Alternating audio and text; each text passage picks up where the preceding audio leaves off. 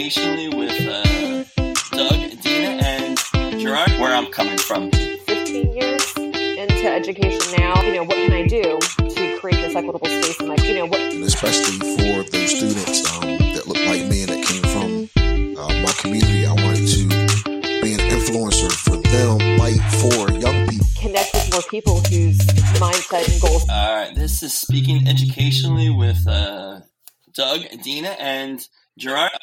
Oh, Jesus, starting the music off again. I already snafu. Anyway, I think this is episode nine. I'm not even sure, but this is a really special episode. We're going to introduce someone very special to us in a minute. But um, as we've done customarily over the last few episodes, kind of give you a quick update. So, Dina and Gerard, either of you two want to kind of give us an idea of what you've been doing the last week during this uh, different times? Um, so I, I think I have maybe kind of complained, kind of complained. I was getting raised a little bit. I've kind of complained Just a a lot little. about how difficult the, um, you know, the working from home has been because I am the type of person who definitely needs the separation between work and um, home. And I think I've finally started to get this under control a little bit, which makes me feel good. And I have made my step goal with my Fitbit two days in a row. So I'm feeling really good about that. You have a fit partner? I I doing it all on your don't. I don't. I tell you what, for a while there, um, Victor Smalls was like kicking my butt. Like he was, he, we all were kind of in one group, and there was like there was like one person in our group who was like, you know, at some point in the day, ended up with like twenty five thousand steps or something like that. I was like, I will never be able to do twenty five thousand. If I do, my my one foot will be so swollen I won't be able to walk. But um, I'm doing I'm doing really well with that. So last two days have gone well. So I'm I'm I'm pretty excited about that. Nice. How about you, Gerard? Anything last week or so you got going on? Just about the same, getting into a groove here with schedule with the kids learning and the numerous things I have to do for my role. Um, but that's about it. And hunkering down and staying in the house. Yeah. Yeah, I mean, for me, today was our first day of really rolling out this distance learning plan that we came up with, and I'm really proud of my staff today. They, they you know, we had some hiccups, we had some issues, but uh, overall, I couldn't have been happier with kind of the feedback that I got from them. I, I jumped in a couple of their meetings just to kind of touch base and get a temperature, but I'm really, really proud of of my staff today. So, Nice. all right. Yeah, it was great. As mentioned before, we have a special guest tonight, our first guest ever. This is Dr. Newell from the Bay the Bay Area. Um, she teaches at a charter school in Vallejo, teaches second and third graders, and I've heard her story how she got second graders. We might get to that at some point, but she had a lot of uh, different experiences getting up to that. So she was this is her first year teaching uh, K to twelve, but she's been a, an educator her entire life. She's an Air Force vet. She was a clinical microbiologist and also a classically trained vocalist. So, Dr. Newell Michelle, as I call you, welcome to the show. Uh, we are so excited to have you here. Um, I know we shared with you in the pre-show just some things, but uh, tell us how are you? How have you been the last week? And then maybe we'll get into what your commute looks like. How have you been? Thanks, thanks, Doug. You know that commute is serious, but um, I'm doing all right. The last week was actually week three for my school doing um, distance learning, if you will. Okay. Yeah, so So, what does that look spring like? break. What does that look like in your school? Our distance learning. Well, Yeah, we does it look found out on the 12th of March. No, the 12th of March was a Thursday, and that was my kids' last day of the week. They were bragging about not having to come to school on Friday, you know, because we had professional development. And so, um, professional development day comes that Friday, and we're sitting in there, and I'm just thinking about all that I want to plan for the next week, and I'm wishing this this meeting. Hopefully, it doesn't take too long, you know. And then they tell us we're not coming back, and I was like, "Wait, is it? what? Yeah. We're not doing what?"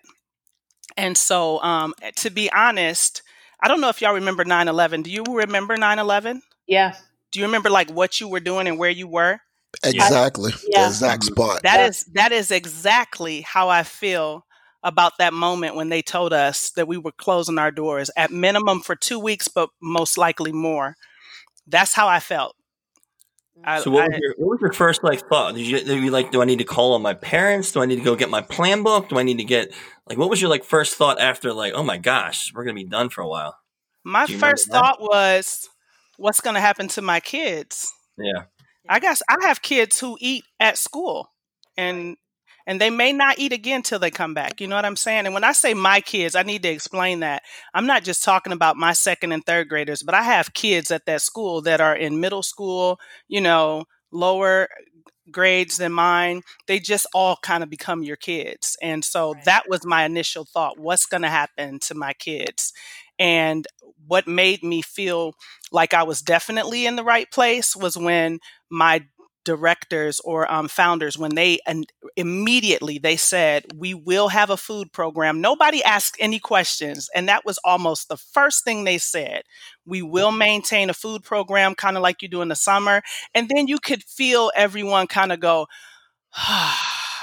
and then a- after that it was like we're going to make packets you know to send home you guys have the next couple of hours and we were off to the races you know trying to make sure we had something to give them some sense of normalcy So I'm going to go back to. I think that's awesome. I think that safety, you know, factor is definitely number one. And then once you've gotten, ca- you know, taken care of the safety part as far as feeding, but you said like your kids. So one of the things that you and I have talked about a lot, and Gerard and Dina, by all means, jump in because I know you guys have talked to Michelle as well. Is that this ownership over your students that you have, and I think that's important for all educators. But what? Why is it that those relationships that you build up? How number one, maybe how have you built up those relationships? And then how does that translate into this time that we're in now where you haven't seen them? Like, I mean, you've seen them Zoom or whatever, but you haven't physically seen them in a couple of weeks. Like, how does that transfer over? um you know i think it's hard to describe it's hard for me to explain to others how these kids become my kids. This has been the story of my life and and as i think back i remember when i was about i don't know i was a teenager in my late teens and i had a cousin who had a baby early. She was about 15 or 16 when she had the baby and she used to always bring that crying baby to my mom. Like she'd bring her over there ring the doorbell leave the baby and and my mom my mom would say go down and get the baby and i got mad one day and i said why why do you allow her to do this? And she said michelle we take care of kids. That's what we do. And and to be honest with you i can't give you a better explanation than the simple fact that we take care of kids. And so when there are children around all my life growing up we've taken care of kids. It's just what you do. And so if they're around me they're mine. You know what i mean? They're my responsibility And I think Dina, Gerard, and I, we've talked about that ownership. Not, I mean, I say ownership, but I don't mean it like that. That that like knack of wanting to have children around you and wanting to take care. It's it's it's paternal and maternal, but it's also I think more than that. It's just a passion for wanting to work with kids. So Well, and there's a there's a very distinct difference sometimes when you hear people talk. And one of the things that I've just genuinely grown to appreciate about Michelle is that there's just a distinct um, approach with love that comes through when she talks about her students, and you know it moves beyond um, it moves beyond being kind and empathetic. You know, she really just does approach her students and like how to do her her job and what's best for her kids with a lot of love and i think that's something that you know um, uh, to some degree i don't know that you can you can do the kind of job that michelle does without approaching it that way yeah, and you can't fake it either, right? Yeah, that's Yeah. what I was about to say, Michelle. What you Take that. what you're bringing to the table can't be taught, and that's one of the things when you're interviewing and you're trying to find teachers. Um, interview questions won't, won't always let that shine through unless you really dig in and get to know the person. Hmm, that's true Yeah. Yeah. So I mean, go ahead. Mhm. So now we're in this place, like you said, where we haven't been in school for three weeks. And it hasn't been the easiest transition, but I think that the majority of our staff has tried to find a way that really aligns with who they are to reach out to their kids. Do you know what I'm saying? So when we found that out on Friday, I went in and started making packets, and I, I really wanted to be strategic about how I made their packets because we were already given counsel do not send home anything new. We are not trying to overwhelm families. This is overwhelming enough. Okay. So they don't get anything new, but I wanted to give them the essentials to practice. And then I said, you know, well, I've got this one. She's going to need help and that one. And so I said, I'm going to, I'm going to Zoom with my kids. So that weekend, after my school put out the word, you know, I wanted to wait for them to do it. I started reaching out to families and I said, we will start Zooming on Tuesday. Was And, Zooming um, something you had to do, or is that like a mandate or something you just? no, no, no, no, no. No No one forced us. I, I just needed to do that because first of all, I needed to see my kids. When they left me on Thursday, usually when they leave me for the weekend, I give them this whole long lecture. You know, you know The how you do. lecture. That's And what right. does that You, what does better that not, sound like? you better not give your parents no problems, or you're gonna have problems with me. Do not make me come find you. You better act like you got good sense over this weekend. You know, all that kind Yeah. of stuff. Um, don't eat too much candy because I always give them candy at school. So I try to keep them from eating candy when they're not at school. that's funny.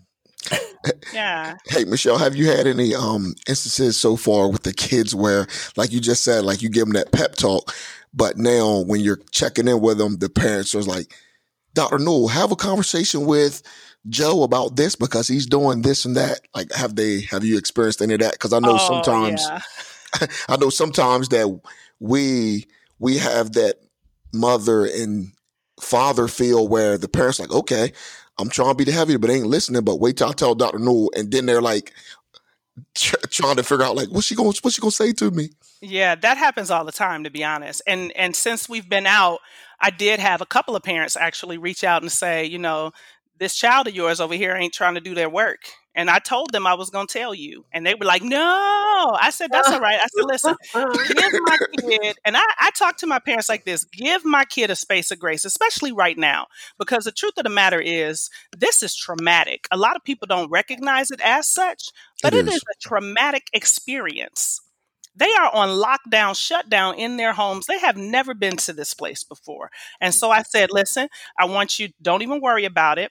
We're going to grade. I think we were grading. And when I say grading, I just mean we were going over the answers that they got and then we would celebrate whoever got them all, you know, whatever. But I told the parent, I said, let them know that on when, whatever day when we do our Zoom, this is what we're going to do. They need to have at least that much done. Now, at this point, they should have been through week one and week two, but they were just having a hard time. I said, don't worry about it. I'll talk to them when I see them. Mm-hmm. And and I think you know this this kind of leads me to a different place that I kind of want to interject right here because I hear so often especially in some of the groups that I'm in with educators, like on social media platforms, where they say, you know, I work in a Title One school and the parents don't care. I hate that so much that. Because that. I'm going to It's tell you what I know. Listen, what I know with certainty is that every one of my parents care about their ch- children. They care. And not only do they care about their children, but they get upset and frustrated when they feel like their child is going to let me down or is going to disappoint me. And so I have to be that buffer sometimes. And I do. I give the kids spaces of grace. And the parent is looking at me like, uh uh I called you so you could go off, you know?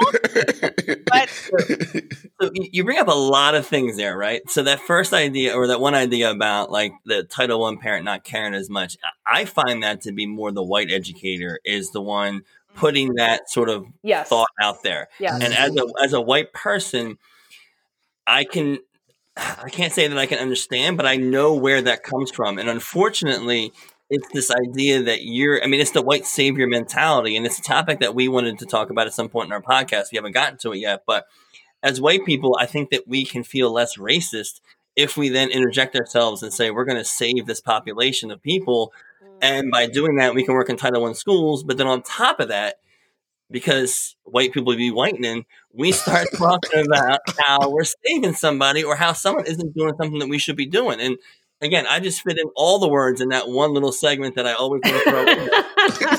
and I'm proud of myself being able to do that. But I think there's a lot of truth to that. I think white people really think of themselves sometimes as being that person that can come in and not only save the Title One student, but also then talk about them, you know, kind of behind their back or use them to prop themselves up. And it, it's disgusting to me, really, it is. yeah. Well, if you've read um, Christopher Emdin's book about, um, for I can't remember the exact title, some about teaching in the hood, and then he said, and the rest of y'all Y'all. too. Yeah. Yeah, Look, some black teachers are the rest of y'all too. that's That's true. It's not truth. just white Yeah. educators. I, Yeah. I work with people, and, and when I say I work with people, I'm talking about in education, period. Yeah. When even when I did post secondary education, even you know teaching through the Air Force, there are some people who just feel like they know who cares based on how they would care or based on I'll give you an example that's really common. Cuz I when I hear people talk crazy like that on social media, I go ahead and engage because I need you to explain that to me. How do you know they don't care? First of all, why did you have to mention you were teaching at a Title 1 school number 1? Yeah, Secondly, I hate that. how is it that you know they don't care? Well, I had I set up a parent teacher conference with them 3 months ago and they never showed. Okay, did you ask for any input about what time they would be available? Yay or nay? Usually no, you didn't. You set a schedule that was convenient for you at 2:30 for this parent that you know works till 6 or 7. And then when they don't show, they don't care. They don't And that's not true. Or they don't pick up the phone right away. Or, Or or they they don't don't- return. I've got plenty of parents who don't return my call, but that doesn't mean they don't care about their child. I could tell you life is happening for them. That's the Or they didn't sign they didn't sign their homework binder or whatever other excuse you hear. You know, it's like, oh, okay. I don't sign my kid's homework binder either, and I'm a white guy privileged. Yeah, Yeah. You don't care. it's like, well, and it's but I think in order to have in order to have gotten to this point, you also needed to have developed a relationship with your students' families.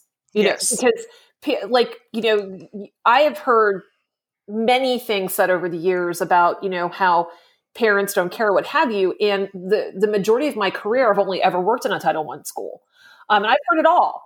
Um, but you can't get a kid to any level of success unless you have the parents as a partner in teaching that child. Right. That's the truth. You guys, when we had our, what do you call that? At the beginning of the year, it's kind of like open house, back to school night. They call it back to school night out here. I don't know if you guys do back east. I haven't heard of back to school night till I came to the West Coast. But um, open house, but it's yeah. same Yeah, open yeah, we called it open house back east too. So that night that we had um, back to school night, it was literally my first day as the um, teacher of record for these kids.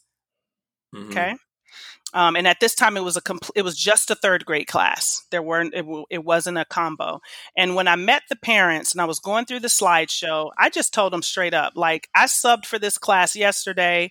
I knew that if they needed a, a sub the next day, I told my leaders that let me sub the next day. If they if they need a sub for a while, let me be the sub because what I noticed from how they were engaged, first of all, I just fell in love with those kids. Oh, you would have never paid me enough to believe that I would teach a third grade class. I came from teaching adults and I had intended to teach middle school science, but I found myself in this classroom, which is where I should have been, just subbing. And so I said, "Hey, I'm available to to cover this class if they need it." And then the job was offered to me right then to take the class. And so when we had that parent, I mean that uh, back to school night, I just told them like, "This is the second day I've seen your children, Yeah. but already I have established something with them." And I needed those parents to know one thing. I told them the story about how I brought my sister here when she was 16. Okay, and she had gone through some things. I brought her here and I let them know that her success right now and the success of my nephew that she was pregnant with when she came, it had very little to do with me and a whole lot more to do with the village that supported us. Yes. And so I am now a part of your child's village. I need parents to know that. I, I'm not here just because I like teaching. I could have stayed where I was for that, mm-hmm. but I'm now a part of their village. And I think they took me up on that. And it's cultural for us to be that way. We are very village oriented people. That's the And- truth. Yeah, So we take care of wife, everybody's kids. So for my white friends out there that might be listening, what do you mean by we? We, people of color, black Okay. people. I just want to make sure you, I just want to make sure you define that because I hear we sometimes and I'm like, oh yeah, us teachers. Because, no, again, yeah. White people think all lives matter. So we need to be reminded that we, and you're when you're saying we means people of color. I just want to make sure I put that out there. Yeah, and and I will extend that to some of my Hispanic um, friends and family members because they have that same um, just cultural societal do. concept. Yeah, and I've seen it and experienced it, so I can definitely speak to that. And oh, I, I fell in go love ahead. with my. I've always fallen in love with the Hispanic families because they do they do have that same similarities. mhm. Mhm. Yeah. So that's where when we met that day and we had that conversation, I feel like they took me up on it. When we started, we did um what do you call it? Student led um conferences. By the time we got to that student led conference, parents were telling me things that really helped me to understand their child. And I was like, why did you wait so long to share that with me? You know, but I learned that they haven't always been able to trust their teachers in times past, which is sad because your child is with me six to eight hours a day, depending on if they stay after school and I'm there working, you know? So that's a sad place for us to be if a parent, you know, feels like, you know, I can't trust you with this information that could really help my child. Right. Yeah. And I think the system has created that. Dina, I don't know if you want to add anything to that or Gerard. I have one other follow up question or something I kind of wanted to jump into with Michelle for a minute, but you guys Go have ahead. anything? Go ahead. No, go All for right. it. So Michelle and I have been talking for maybe like six to eight months on Voxer and different groups about all sorts of things, educational and, and equity wise. And this falls in line with what you just said about we. And I made a comment in one of our groups about two weeks ago, and I said something, it's something along the lines about a podcast that we were listening to together um, called Eight Black Hands. And I, was trying to ex- or understand where the, the the gentlemen were coming from with what they were saying. And I don't remember exactly what I said. And I should have gone back today and listened to my exact message. And Michelle, you kind of you know you, you gently came at me and said, "You don't. No matter how much you try to be, I think you even used the word woke. Um, no matter how much you try to be woke and understand what's going on and try to be equitable and understand diversity and understand, you know, black culture or Hispanic culture or whatever kind of culture, you're never going to fully have the experience of um, of what it is that, that I or we have gone through. And I thought that, and, and I'm going to kind of leave it to you to kind of maybe take it further from there, but it, it definitely was a, another reminder to me like there are definitely situations and places that I can be a, an ally and a co-conspirator in. And then there's sometimes where maybe I just need to sit back and watch and listen and take it in and then whatever. So I just definitely appreciate that conversation, your honesty with me. Um, and I wish I should have gone back and listened to exactly what started off, but I, I think I know. I think I remember. Um, and I'm not sure exactly what his words were because I didn't listen to that part of the podcast. But there was something someone said, um, some public figure. for the team or something like that. Say that again. It was like public taking it for the team, like we had to take another Yeah. one for the team. Yeah, some public figure has said, "Oh, it's time to get back to work, right? It's time for us, you know, blah blah blah." And and I said, "We're we're done putting our kids in harm's way, right?" And and here's the thing about the black community when it comes to education. We've been shorthanded. Right. We've been shorthanded. We've always gotten the short end of the stick, if you will. And so if it means taking our kids out of school, shutting the schools down to keep our babies safe, we gon- we're going to do that. We're not interested in just going back for the um, economy's sake. We're not interested in opening up businesses, sending our kids back to school, and getting America back where where we're making money again because none of that really profits us anything. Really, I mean, in the big scheme of things, it doesn't. But we could be putting our kids at risk, and and so the reason why I I- stood behind what I thought that podcast was saying in the sense of, you know, hey, we're creative, we're innovative. We have been making do with a crappy education system as far as our kids are concerned for so long. If they miss these next two months, we will be all right. Right? Yeah. That that in my mind is what I heard um, based on what you were saying. But people of privilege, they're not used to that. They're like, oh no, we've got to get back to school because I've got to get back to work. By golly, I cannot live like this. Well, we've been living like this. And we're done with people snatching our babies out our hands. We're done with people Mhm. injecting our kids with medicines. You know what I'm saying? We're over it. So we're not going to put our kids back out there. We will take this one. It's ironic you said that because the school I work in, um, you know, blacks, we we're the minority, but it was a it was a black mom that was the first one before they even like two, three days before they even closed school that had been hit to the news and was like told me and my principal, my kids ain't coming back with everything that's going on. And Mm. I don't think people really understood what she was saying, but she she was she was at least 72 hours ahead of every district in the state with her thinking. And then I want to say maybe two days later, that's when some other parents that weren't black parents started doing it. And then then then we hit the next day, which was Friday, when we found out what the, the deal was gonna be for the next two weeks. But that goes into what you were saying, like Nah, I'm just pulling my, and that's that was her terminology too. I'm Mhm. pull, I'm pulling my babies. Like, That's right. like I'm not, I'm not taking no chances with, the, um, you know, international flights here and there coming in the. coun- uh, She's like, I'm not taking no chances. That's right. That's right.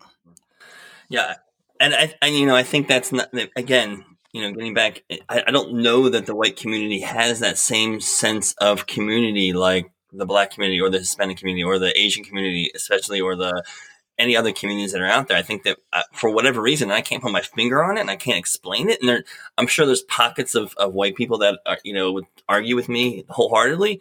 But I think as a general rule, I don't, and, and again, I don't want to speak for all white people, but I'm going to anyway right now because I'm the only fully white person in this group right now. oh, that's messed up. um, so that being the white representative in this group, I will say that I don't think that we have that same sense of uh, sense of um, community, and t- to some extent, I'll actually say, I mean, I'm kind of jealous of that. You know, I, I think my family is different. You know, like my immediate family and my cousins and my grand, and my grandmother, my mother, and you know, and that sort of thing. I mean, we're close. I mean, but I don't think as a community we have that, and I, I wonder, I wonder why number one, it, it, got to be that way, and number two, why we can't allow other spaces to have their, um, you know, kind of community and be okay with it. Because you know, for me, it's jealousy. For other people, it becomes anger. And what are they doing? And are they plotting against us? And all this other sort of thing. And I think that's where you know the power structure kind of gets itself in trouble. Um, and I think that's unfortunately where white people kind of get in their feelings and also where that white fragility comes out because mm-hmm. you wonder why don't we have that same sort of sense of community and I don't know. It's it's the age old question. Survival. It's It is. survival. We've been Yeah. surviving forever.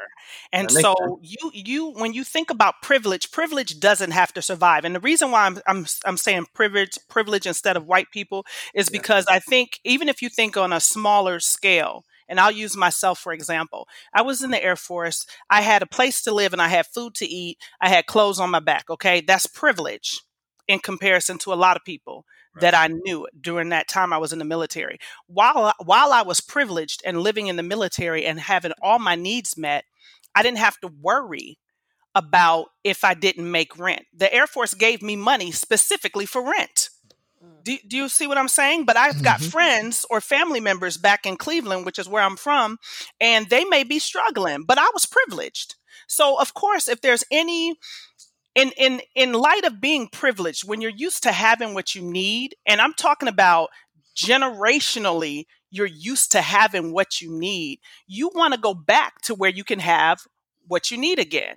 And mm-hmm. if that means let's go back to work, that means let's go back to work. But for people who have been surviving, we look, if it came, I was talking to my sister today. I said, whatever, you know, I've never understood why somebody would work somewhere where they're mistreated.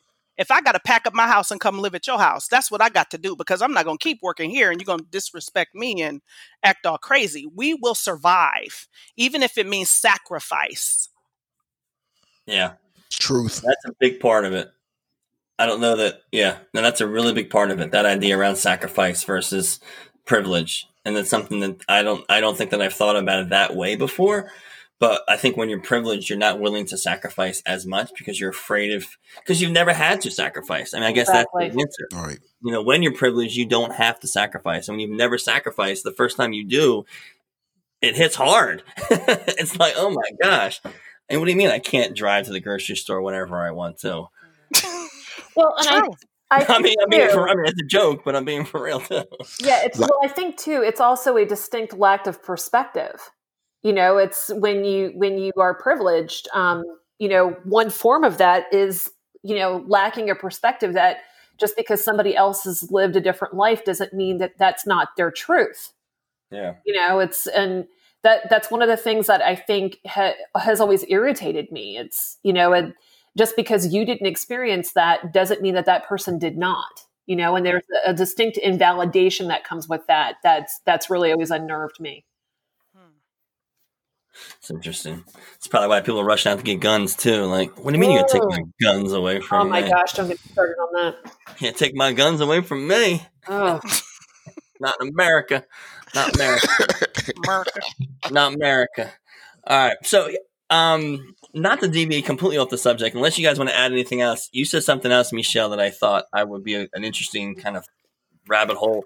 How about so when you talk about your open house, right, and parents coming in and talking to you and, and being comfortable with you, and Gerard, you and I, I think, have talked about this a little bit before. Um, but how about how do you think that your your parents of color when they see you right away do you think there's this level of like calmness that comes over them i know and i'll just say from my own experience i know i have to work towards building a, a, a level of trust unless they come in already knowing like mr timm's cool but if not if they're completely like you know new to me then i have to build i, I understand now i've learned over the years i have to build a level of trust especially with my parents of color um, that you know that Mr. Timm is an okay guy. That, that I have your back. I'm, I'm going to be equitable and fair with what's going on. But do you do you guys actually feel that when you have parents of color come in, that sort of calming sensation, or I don't know, just curious.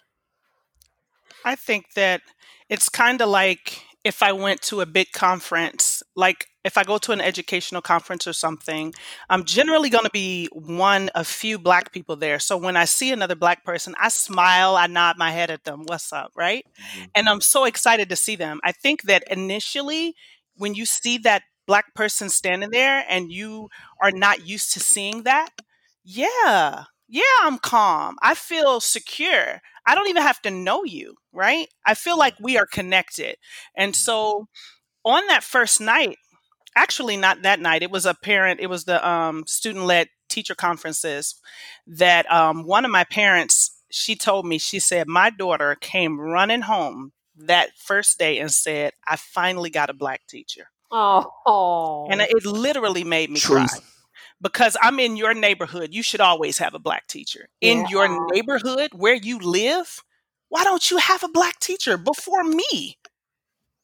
You know, so, yeah, I think it's calming. And there are some things that we understand about each other. I already understand that black girls are kicked out of class for mm-hmm. having sass, for dressing inappropriately. All, I mean, that's what's that's what's being said, right? Yeah, that's what's being said. That.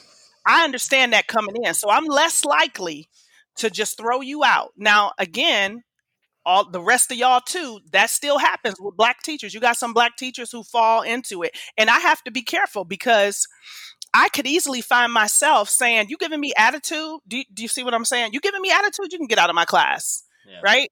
I can't just pop off because you popped off." So yes, the parent, I believe, felt some sense of calm and connection with me.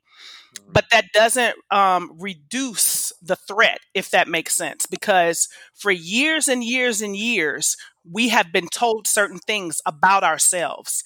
And mm-hmm. even though I'm a black woman, I still run the risk and I have to check myself. And one way to check myself is when I develop those relationships with those kids. When I develop those relationships, even when they pop off at me, I may take a picture and say, send it to my parent and say, look at what my child is doing right now. I do not like this. I'm not, the kid isn't in trouble, but I need you to see what they're doing right now. That's not okay. And then we'll talk about it. And now my kid is nervous because they know I've contacted their parent, but my parent knows that we're okay. Right. Mm-hmm. right. I'm not kicking them out. So when you said you've been told things, what, what do you mean by that? By I'm, I'm assuming not your family, like by society has told you things about your society. Yourself? Yeah. Well, yeah. I mean, just let's just read some educational journals on mm-hmm. on um, how black and brown children are treated in schools. You can just pick up any book and see how females, black girls, especially once they get in middle school and high school, they are going to be disproportionately suspended mm-hmm. at higher rates than anybody else. Yep. And it's usually because of their attitude. And also they're treated like they're a lot older than they really yes. are. Yes. Yes. Yes. Yeah, that's a big thing. I mean, yes. I've experienced that myself a lot as a middle school principal for a while, and and I've just experienced that in, in all levels. I'll just say I'm not, you know, I'm gonna gonna just point out middle school people. I mean, it, it happens at all levels, and I've heard stories that are just heart wrenching. Like, you did what to who and why? like, so let me it- explain why I said it could I I could find myself based on what I've been taught. In my house, we did chores, we cooked, we did a lot of stuff. And I have seven sisters and a brother, and my brother is near the lower end. So when I was growing up, by seven, eight, nine years old, I was doing all kind of household chores. That's just the way we were raised. Well, when I see my girls in class, I can expect that some of my second and third graders are already learning to cook. Yes. Absolutely. I, I believe that to be true. Now, on that, that's just a small example of how I'm taking that little bit of what has happened in the past, or even in my past or my experience, and I'm projecting that out onto these children. That's not right either. But Mhm. think about it when it comes to um, how we look at them and say, "Ooh, you're only nine. You look like you 13 or 14." hmm Right. Especially when you say it out loud and you say it over and over again. Yeah. Yeah. Yes. Or to the boys. I have had other teachers say, Isn't he in fifth or sixth grade? And I say, No, he is in the third grade. Look at his face. Don't look at his height. Look at his face. He looks like a baby. Uh uh he looks like a teenager. And so I, and then I have to look at my young boy and say, No, you don't, sweetheart. You look like a baby. You look like you're nine years old. He probably melt right in your arms then. Yeah, my kids. Yeah. Because The see, I'm, I'm more, Yeah. I'm more um, conscious of it. I pay more attention now. I have to be careful with my words, and I have to make sure other people respect my kids as kids. These are children. Yeah. Well, the other thing I hear sometimes is, "Oh, they're so well spoken." Oh goodness, don't what, even. I have somebody tell me that. what is that? What does that mean? You're so Mechele. You're so well spoken. What does that mean exactly? What did you know, what does right? it sound like? or they'll say, "You have a doctorate. What is your doctor? Where did you get it from? What is it in? Like, Oh. or How whatever it's in, where's yours? That's what I want to know. Don't come for me. Where's your doctorate? I hear white people say Well, all the and I- time, like, "Hey, you know, Gerard's good people. Gerard's good people. why would he not? Why would he not be a good person? exactly. I'm glad you're a good person, Gerard. Like people say things like that in the white community, and I look at him and I'm like, what? Ah, I don't know. I don't even know what to say. Dina, I'm sorry, I cut you off because I'm the No, interrupter. it Go just ahead. it, what what bu- what it, it bugs me when people are like, well, you know, asking questions like, you know, well, well, what's your degree? And it was, I mean, are you are you hiring me for a job? Like, is that any of your business? Yeah, Right. Like, really? yeah, it's a little bit Just ridiculous. trying to find a way to minimize your accomplishment. That's what they're doing. yeah. Well, where did you get it from? What difference does it make? Do you even have one? That's what I want to know. Speak, speak, Go ahead. speaking of minimizing, I got to bring this up. Um, Uh-uh. and and this is what happened to this is what happens to black candidates all across the country when it comes to jobs when they're when they're measured up to their white counterparts just because a black woman teacher or a black male teacher out of a 10 year span they may have taught at three schools where the, another candidate may have taught at one and it's like well what well what's behind the movement um yeah, most of the time the black candidate told you in the interview what was behind the movement you still wondering what's behind the movement Right. Yeah.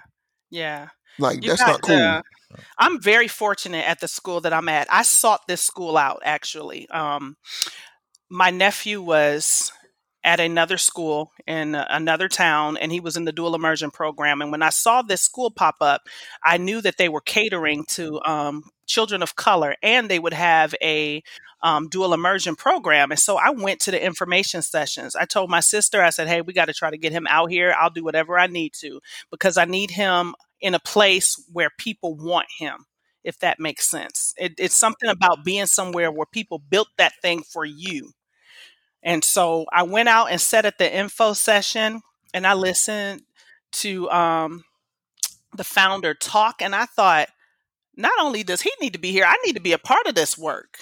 hmm Yeah, I need to. I need to be a part. It was January of 2019. I said, "Yeah, I'm, I need to be a part of this." I went back to my job, and uh, my supervisor, um, my floor, well, my section supervisor, I was talking to her, and she said, "Mechele, you need to do it. That's what you want to do anyway." And she was right. Everybody knew it. If you knew me, you knew it. I wanted to be in the classroom full time, and so um, I said, "Well, that's what I'm going to do." And I started on that path to uh, get into this school. And I wanted to be at this school because I knew what their charter was written for.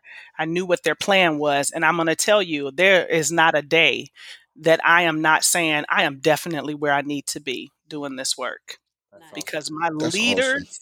My leaders are, when we have our professional development, I hear people complain about PD. I love our PD sessions. Our work is not easy. Do you hear me? It's hard emotionally, it's hard mentally, it's hard physically because you always got to go pee and Kate never go pee. but that is Teacher a big life. struggle, isn't it? That's a teacher big, life Yeah. that's the big struggle Yeah. but when you sit in that professional development and they they talk to you about your families that you're serving man it sets a fire under you I'm it really you. does it's the most important work in the world. I mean, being an educator is the most important work in the world, and it doesn't matter if it's I think in K to five or six to twelve or even in the secondary. I mean, the um, higher education. It's it's what's driving everything. Education drives everything. I I think I mentioned in our little group a while ago. I you know the a guidance counselor I had my first year teaching told me you know the the one piece of advice that I've kept with me forever. He said, "There's never." A bad conversation you have around a kid. And I just thought to myself, wow, that just makes a lot of sense. And then you follow that up with the only conversations that we should have at school is about kids. Like, so kind of implying like content and pedagogy, those things are really, really important. But we need to have the conversation about our kids first and what they mean to us. And then we can get into conversations about pedagogy and content and everything else. So yeah that's that's awesome. good Yeah, Doug, I like when you had brought that up. That really made me think. Yeah. Yeah, I mean, because it keeps it all in perspective. I mean, because I sometimes I go, you know, and I- I've been in many conversations with educators, and- and they they they deviate off of like, why did you want to work here? Well, it was closer to my house. Like, really? Like someone said that like you want to work here because it's closer to your house? Uh, okay. How about another reason? You know, like they give those reasons, like so I have summers off. I'm like, uh, I mean, like those really aren't really good reasons to be in education, but okay, like. And at the time, I didn't have even know how to respond to those people. Nowadays, you know, I kind of am more, you know, a little bit more, you know, like what do you what do you mean by that? Like because of gas money? Like what's going on here? It's ridiculous. All right. Hey, um, we didn't answer any of the questions that we had in our group before, but that's okay. I think this is a great conversation. Um, we did we did I know. I'm kind of you got anything more for Mechele? I mean, we're about 42 minutes. This is about our limit usually. What do you guys think? Anything else you want to share? Uh, it's I'd actually like um, Mechele to talk a little bit about because she's got a great attitude about you know kind of um, embracing what has become this quote unquote new normal for us and Yeah. really has taken some Oh, some yeah. of the technology and kind of adapted so I'd, I'd really like her to speak to that because i think that there's i found your discussion around what you were doing even though i'm doing some of the same things to be really inspiring and i feel like other people would as well so if you don't mind i'd like you to talk about that a little bit Oh, sure. You know, we handed out packets. So, academically speaking, um, we're not teaching new material. We just handed out these packets of review material, and I chose my review material based on the needs of my students and what I would consider to be fundamental and essential for progress, like to the fourth and then to the third for my second graders. And so, what I really was most um, hmm, most interested in was maintaining our social uh, relationship because me and my kids, we sit down all the time on the carpet. We'll go to the carpet in a heartbeat over anything. And we have real communication and real chit chat. And we hang out a lot. We play a lot. Um, we do a lot of group work. So that's why I decided to Zoom. And in our Zoom sessions, um, we'll do fun math fact fluency stuff. I will have them do read arounds, you know, where they'll everybody will read. I still do read alouds for them and I give them questions because I want them to think and I want them to hear fluency. You know, reading, hearing someone else read definitely helps your fluency as well. And then um, we use Flipgrid a lot. Um, we have a couple of topics on there for the kids, but I think what's really important for me as I reflect on my engagement with them is that I am seeing them in a whole different light. They are so creative. I already knew they were creative, but I'm really getting to see it because I'll task them with a science experiment or some kind of challenge. Like we're doing the gum boot dance challenge from South Africa, and um, we had a science experience experiment challenge, and now we're going to do a poetry slam because it's April, right? And it's National uh, Poetry Month. So how And- has it pushed you professionally then? Well, you're, you're you're you're creative too. Not only are they creative, you're getting to be more creative. I'm, I think I am. I think what it is, let me explain what I think it really is. I feel like I've been creative because I've always been in a creative space. Like I went to a performing arts school, even in college, I was performing, I still sing. And I think what it has allowed me to do is to feel okay about it and introducing introducing it and opening it up in my class. Do you know what I mean? I feel like I've got the stamp of approval now to just get crazy with it because there are no boundaries. Not that anybody put me in a box, but I don't know. I didn't know what is this supposed to look like in a brick and mortar school with second and third mm. graders. What does that look like? I have no idea. But now, look, next year ain't ready for me because we really about and and what I love is that even when we did our winners project, it was a project based learning experiment experience. Even then my kids did dances we sang songs there my whole class is artistic um, so i don't know i think now sitting here you know and like you were talking about the commute to my new my new commute Oh, don't you know, worry. That's, rolling over last, that's my last question. Don't give it away. That's my last question. We're all going to talk about that. but but but having this time, I've had to come up with ways to keep my kids engaged and to challenge them all in the same breath. So it has helped me to feel okay about it. It has given me more confidence in um, using these different tactics, if you will. So you're really taking advantage of this time, then I guess is what you're saying. I am. Yeah, yeah. And I think that's yeah. awesome. Dina, you talk a lot about that too, about how you've been able to take advantage of this time and grow professionally, and Gerard as well. I mean, it has been. I mean, the growth that I've just with myself has been awesome. I don't know if you guys have anything you want to add to that, what you've been able to do lately, but it's I I think a lot of what it the the big eye opening thing for me that I'm definitely going to be integrating in more and I've seen I've seen teachers do this in different ways. I know Montessori does like smiles and frowns. Um, but I started integrating in um, a check-in form with my students that I have found to be really helpful. And so it's just it's just a Google form, and um, I've adapted that um, each emotional check-in. Um, it's it covers several things. It covers the emotional piece. It covers, um, you know, how are you feeling about everything? You know, are you uh, how are you feeling about things going on with you personally? How are you feeling about the amount of work that you have? Is there anything that you want your teachers to know about what you might be struggling with? And um, you know, just it covers a variety of things. And then um, this this coming week's form, I also added in a recommend something for me. You know, right. it's like something something that you enjoy, feel passionate about. Like recommend it for me. You know, if there's a, a YouTube influencer that you want me to check out, like recommend something for me. That's um, cool. So yeah, I started doing that, and I uh, like the the data that I get off of that. Like I don't know that I would. I, I don't know that I have done anything that has been as valuable as what that is giving me. That's awesome. Um, Imagine so, if you do that next year with your kids and you see every day and you're like, oh, I checked out that YouTuber. And then the conversation, the relationships you can build from that, that is really cool. Well, and I was joking I'm around with that, um, every episode I steal something, I'm stealing that. well, I was joking around with my my husband yesterday when we were out. You know, we we had to to do our our run to get groceries, and on the way home, I was like, you know, I actually kind of like Post Malone.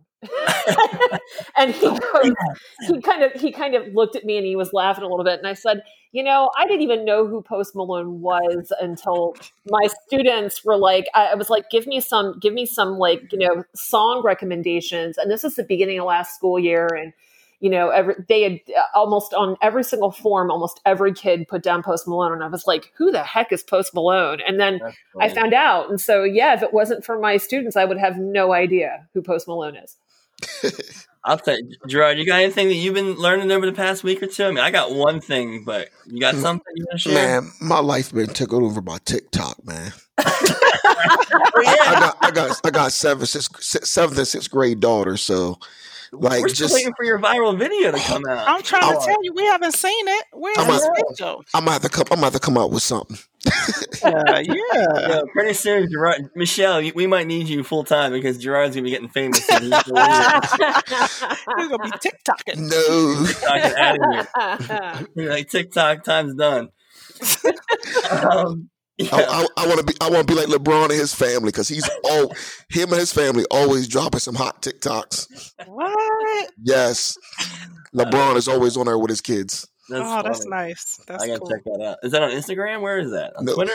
Um, hi like his uh his team James family. Um, they'll have it from TikTok and it'll be on his Instagram too. All right. My daughters are on TikTok. I gotta get back into TikTok. Yeah, you're and you're you got the moves for it, Doug. Oh, please. Yeah, gotta- yeah. We're back right now. But long story short, the one thing I've learned though, and this has been the, the part that I really have enjoyed is how do I, what are my methods of communication, not only to my staff, but also my parents when I can't talk to them? So, like, how strong are those methods of communication that I've been using and do they work? And the other part that I really love that I talked to my staff today about, like, we need to fail fast. Like we realized today with our kindergarten, like what we tried didn't work, and we're going to adjust like for tomorrow because like we failed today miserably, and like tomorrow is going to be an adjustment, and that's awesome. Like it's awesome to be able to fail, have no like quote unquote repercussions because again, it's all new, right? So the accountability is a little bit out the window. I mean, the accountability is you have to show up and be there and be a part of it. And accountability is really to yourself to give yourself feedback. But accountability doesn't hurt necessarily because tomorrow we're going to try something different. We'll see if it works. And if it doesn't, guess what? Wednesday we're going to try something different again. We'll figure it out. And I think that's the beauty for me has been this whole problem solving approach to how do we solve these problems that we don't have the answers to because we've never done it before. And I really enjoy that on a daily, especially today. Today was just problem solving one after another. And it was just so, to me, it just gave me new life again um, to be a leader in a building. And it was just a lot of fun. Um, I, well, it was hard work, but it was also fun. It's um, you know, it's interesting you say that, Doug, because I'm I'm in the process of listening to um, Brene Brown's book Dare to Lead, and one of the things that she points out, and it, this is I've heard her say this more than one time, but she talks about how you know there is no innovation if the thing that you are scared of prevents you from moving forward. You know, it's like you have to you you have to to some degree if you want to be innovative, you cannot have this inherent fear of failure and let that dictate everything. Um, and so, one of the things I'm hoping, I, I hope comes out of all of this that we are all dealing with right now is that there will be very innovative things because you know that somewhere there are kids at home right now that are inventing things with this Oh, yeah. time. Um, and if and if we don't have strong inventions come out of this time, I don't, you know, I'm like, what else? What else? What positive, you know, thing can come out of it? And that would be for me the positive thing that would come out of all of this. Yeah. That's awesome. All right. Anybody else got anything before I got the, the last question? You know, it's we got to talk about our commutes now that we're in the uh, times that we are in now. My Yeah. commute, I got a very, I got a system down. It's real, it's real efficient. You guys, can I go first? Should I go first? Yeah. Sure. All right, here. So generally, my wife wakes up first because she runs early in the morning, and I'll kind of snooze around for a little bit, and then I pop out of bed, right? And it's brush teeth first, contact second, pajamas, whatever else I'm wearing. It's just straight down to the basement. It takes me. I'm on. I'm on like two minutes, maybe 39 seconds. I clocked myself this morning. But if I have an eight o'clock Zoom or an eight thirty Zoom, I can be in bed at seven fifty five and make my eight o'clock Zoom. And I'm telling you, my hair looks all right because I don't have much hair to begin with. I mean, I'm bald, so. But I had a sweatshirt hoodie on, and I'm, I'm like pajamas, and I'm there. Teeth are brushed. I mean, I'm looking. My face looks all right, but yeah, seven fifty five. I can be at eight o'clock Zoom, no problem, and be looking fresh as I need to be. Anybody got a story like that? I don't know. How long? I don't think anybody has a story like that. I don't have a story like that. nah. Uh, that five minutes, Doug. I need a little longer than five minutes. I mean, sometimes my daughters will be like, "Can I get some muffins?" So I'll run to the cabinet. I mean, I do get I do get hijacked sometimes by their needs. So I'll I'll throw them an orange. I'll, I'll, I'll do a couple apple slices if I need to on the way down there. But yeah, I'm telling you, five minutes. I can be Apple slices. looking fresh. Apple slices. You know? I'm not with him. No problem. Oh, my Five minutes. goodness. You don't want me to start. Clearly, wow. I don't know if you're taking long enough brushing those teeth, though. I thought it was like washing your hands, twenty seconds. No, kidding. I'm kidding. I'm kidding. I'm kidding. Not the black house. It's. No, you better be in there. You better be in there for your whole life. I'm talking about 20 seconds. I don't think so. Gerard, you floss? Is that what you just said? No, I said not in the black house. Oh. Yeah. Oh, you better be in there longer than that, brushing that tongue, get it all. You brush your tongue?